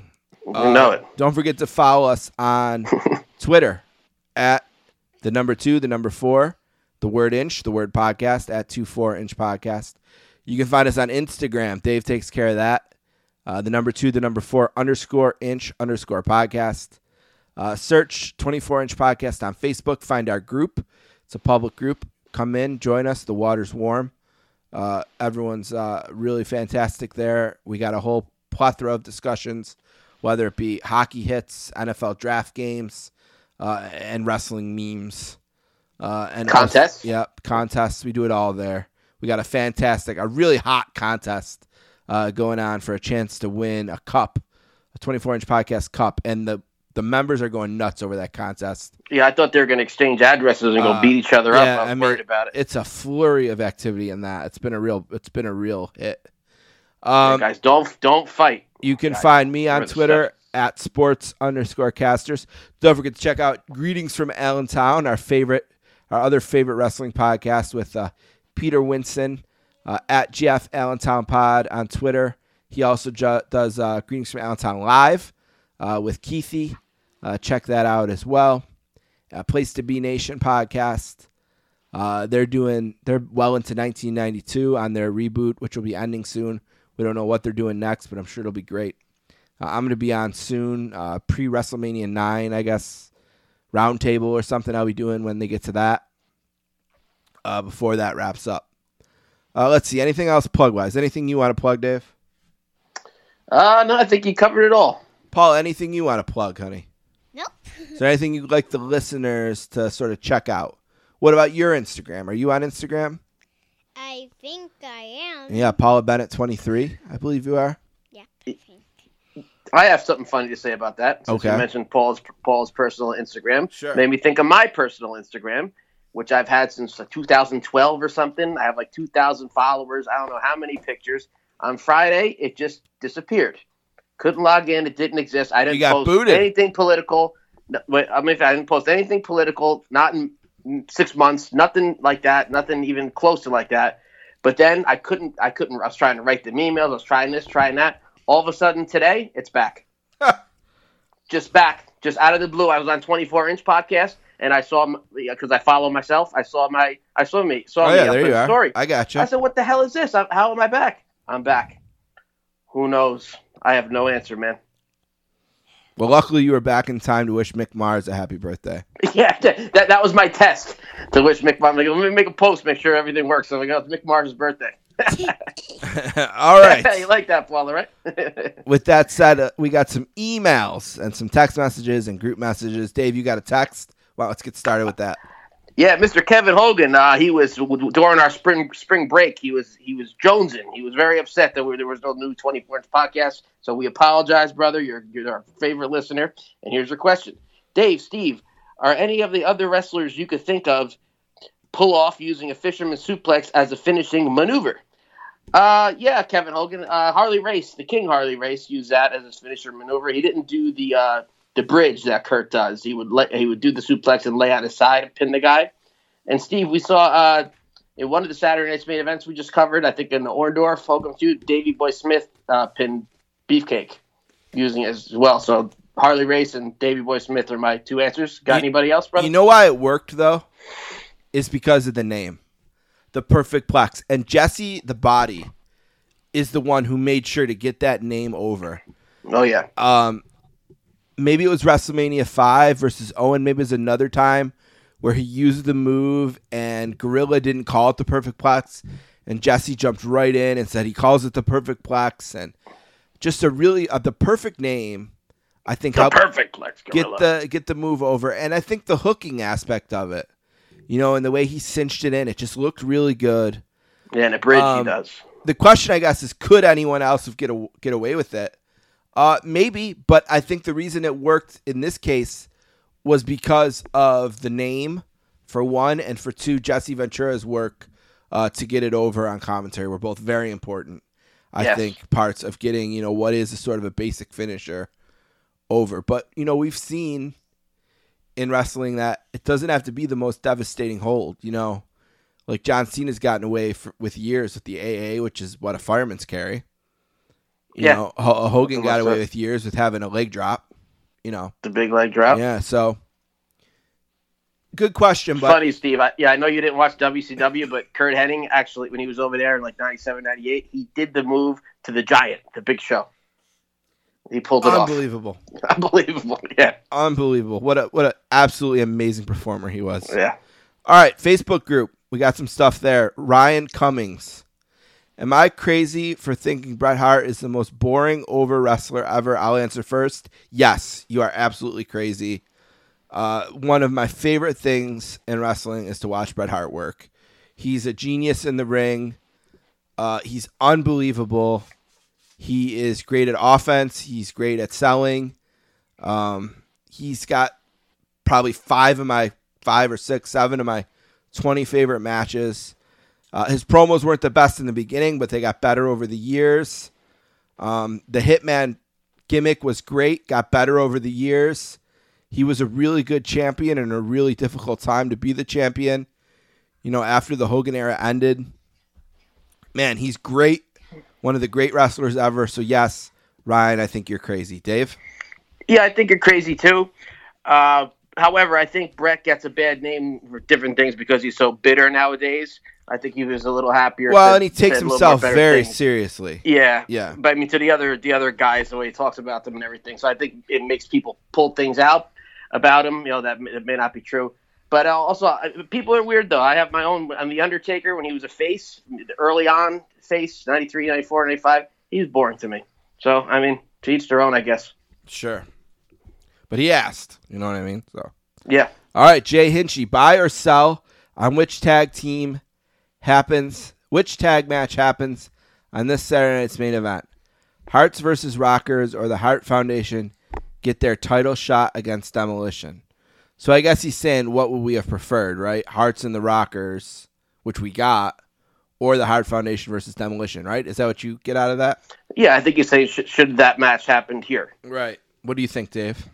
Absolutely not, because the way they did it at SummerSlam, uh, that's my favorite tag team match of all time. Big Yeah. two out of three Right up there match. for me. Yeah, right up yeah, there and for me. demolition, demolition were still faces here, so that that would have really hurt if the Harts would have went over and took the belts from them. That means uh, demolition would only had them for a month, and it would it would have hurt the Harts pop having demolition because they were so over.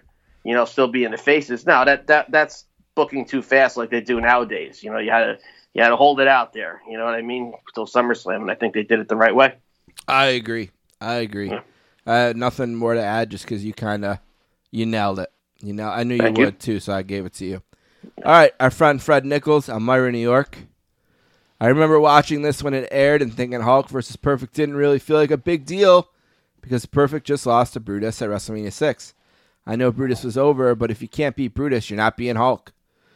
Uh, Warrior versus Haku for Warrior's first televised title defense should should have been a squash. Haku hadn't won a match that I can remember against anyone other than a Saturday afternoon jobber. How the hell did he get a title shot? Damn that weasel. It would have been much cooler if Warrior destroyed Haku like he did Honky Tonk Man for the IC title. I did like the heelish promo from the Hart Foundation. I guess the purpose of this show is building more towards Hogan Earthquake feud, which easily overshadowed the Warrior versus Ru- Rude feud. It wasn't that good of a show to me, but then again, I was still butthurt from Hulk losing at six. So that's more his comments. He does have a question in a second, but any thoughts on his comments there about the show? Yeah, like I, I kind of said that before. Like the Warrior should have went over Haku the first thing of the night, and Yep. maybe a little faster even, just run him over. Yeah. Haku was, you know, he was a lower mid card. Love Haku, but his his role, he was just coming out of a tag team. Andre Andre left, turned good and left.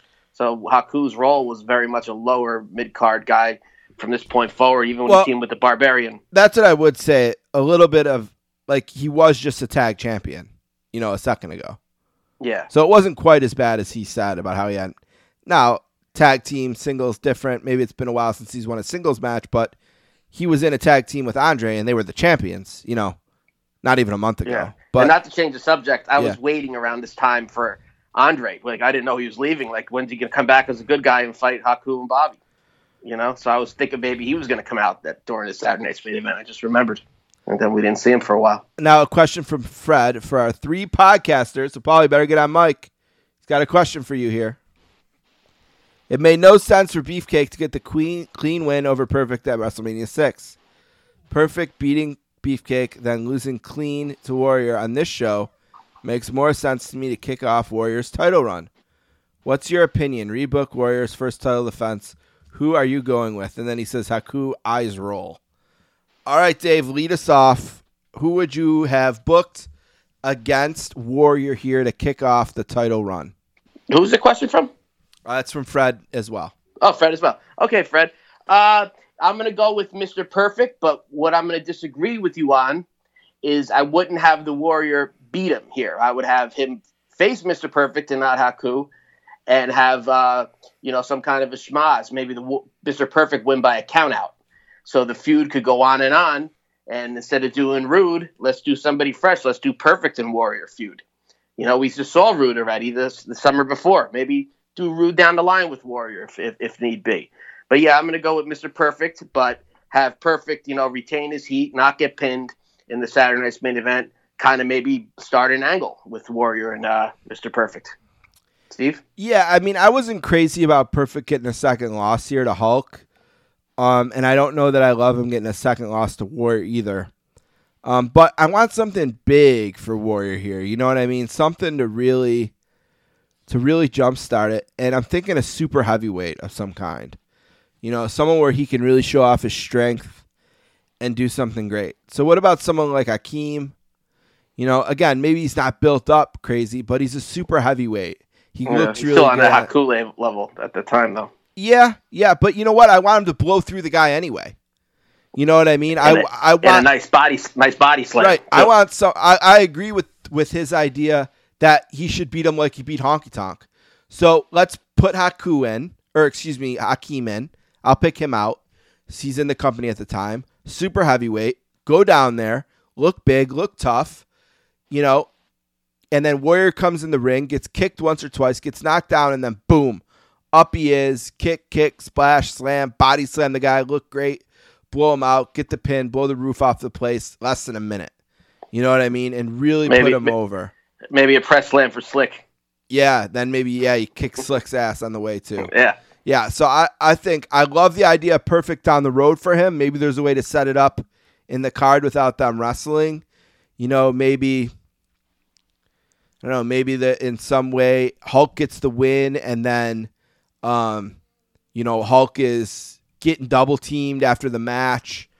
Maybe maybe Warrior can come in for the save to set it up. I don't know. You think of something. You know, it's funny. Back to the Perfect Warrior thing, they were actually doing house shows together before WrestleMania six, so maybe they were thinking about going in that direction. Yeah. they wrestled at the Garden And they and definitely a couple could of have. places. But Yeah. yeah. I think just to answer the question, I'm feeding him a super heavyweight, a big, huge guy, 400 pounds, tall, strong, and I'm just gonna blow him out in a minute. You know, to really put the new champ over strong and hard uh, to start the uh, the run. What about you, Paula? Who would you? Vince McMahon calls, and he says, Paula. I need you to pick me an opponent for the Ultimate Warrior for Saturday night's main event. Who should the Ultimate Warrior wrestle? I think it's going to be Hulk Hogan. Hulk Hogan in a WrestleMania All right. 6 rematch. Yeah, I'll take it. And who wins? Hulk Hogan. Hulk Hogan wins. I'll take it twice. Gets the belt back. All right. That's what we all wanted. Everybody would have been happy. We hear it here from uh, from Paula. I think Paula wins. The best answer. Now here's the thing, Dave. We we have a game, and I'm we're gonna play a quick round here. Paul and I play this all the time, and what happens is Vince McMahon calls us, and he's at a show, and he's in a bind. He needs a card, and he needs. We're gonna. This is what we're gonna do, Paula. Vince calls. He needs three matches. Okay, we got three matches. Okay, he needs a curtain jerker. Curtain jerker. Okay, then he needs a second match, and then a main event. Okay. So let's see what you got. Give it to us. Hulk Hogan. This is the curtain jerker. Yeah. Okay, so Hulk Hogan's in the curtain jerker. Andre. Nice Andre. He's with Nice Andre as his partner. Okay. So yellow short Andre. And the tag team. Okay. Massive Mash. Okay, it's a tag team match. Who they wrestling? They're wrestling. Oh, uh, the Hart Foundation. The Hart Foundation. Okay. All right. Interesting match. Hulk Hogan uh, with good Andre versus the Hart Foundation, the curtain jerker. All right, what's your second match? The second one is the. The second one is a Royal Rumble. A Royal Rumble. How many men This in is the quite the Rumble? card. Yeah. Five. Five man Royal Rumble. So they're gonna be Jake the Snake, Yeah. Hockey Talk Man, and Yep. Hulk Hogan. A lot of people. A lot of people. Yeah. And who's you booking for the win? Hulk Hogan. Hulk Hogan wins it. Okay. And then what's your third match? Your main event of the evening. Hulk Hogan versus Andre. Wow, Hogan's busy. And now he's wrestling Mean Andre? Yeah. Oh man. So maybe in the Royal Rumble, Andre turns on Hulk. Yeah. And then they ra- okay. Interesting card, Dave. What do you think? I love it. I love it. That's going to be uh, on pay per view. Vince McMahon, we- he might come up with the price right there, and that's going to be a hefty one. You want to try to challenge your card, Dave? You want to come up with a quick one? Okay, quick card for me. Uh, Three matches. Opening- curtain jerker. curtain jerker. Well, the biggest curtain jerker would be SD Jones. Let's team him up with Paul Roma, like it did in Australia against the Conquistadors. Okay. Mid match, uh, so we just talked about it. So how about Mr. Perfect and Intercontinental title with Tito Santana? Oh, I like that. And I got something on the mind. I'm thinking, thinking, thinking Oh, main about event. Hulk Hogan. Yeah. and the Macho Man Oh, in the main Powers. event. Exploded. Uh-huh. All right, my mat, my card, real quick. I'll go with uh, jerking the curtain. I'll do a tag team title match. Best two out of three falls. British Bulldogs have the belts. They face the challengers, the Hart Foundation. Second match, Intercontinental title match. Ricky the Dragon Steamboat has uh, has the belt. He faces Rick the Model Martel. Uh, third Awesome match, match. Third on. match, my main event. Uh, the Hulkster uh, with the belt uh, in a steel cage match against. Uh, let's see who I feed the Hulk on this night. How about? Hmm. Why don't we do Mr. Perfect just because it's his night tonight? Uh, Hulk. Fine by me. Yeah, Hulk versus Perfect in the cage, and it's gonna be a hell of a night. There's gonna be color. There's gonna be drama. Heenan's gonna eat some cage at some point. Be a great match. Three great cards. I think I took Curtain Jerker to heart. Yeah. I'll, uh, I know how to play a little better now. Maybe next time. All right, Paula, I think won. I think her card was best. Easy. Yeah. I think mine was second best, and Dave's was worse. All right. Anything else, Paula? Nope. Nothing else from Paula. Anything else from you, Dave? uh, no, just excited for the next show, number twelve. Oh yeah, we have to announce that. Number twelve. Next time, my pick here. Um, I was so disgusted with the A and E biography uh, on the Macho Man that I wanted to spend some time talking about him.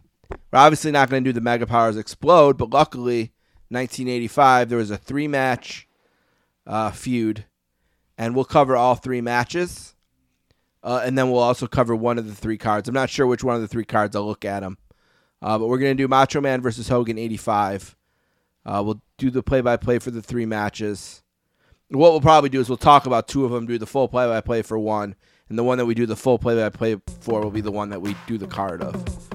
Um, so we'll put that all together. We'll work on the research, and we'll be back as soon as we can uh, with that one. So, in the meantime, I'm going to ask you to do one more thing, and that's to say your prayers, eat your vitamins, and tell your friends about the 24 inch podcast. Brother.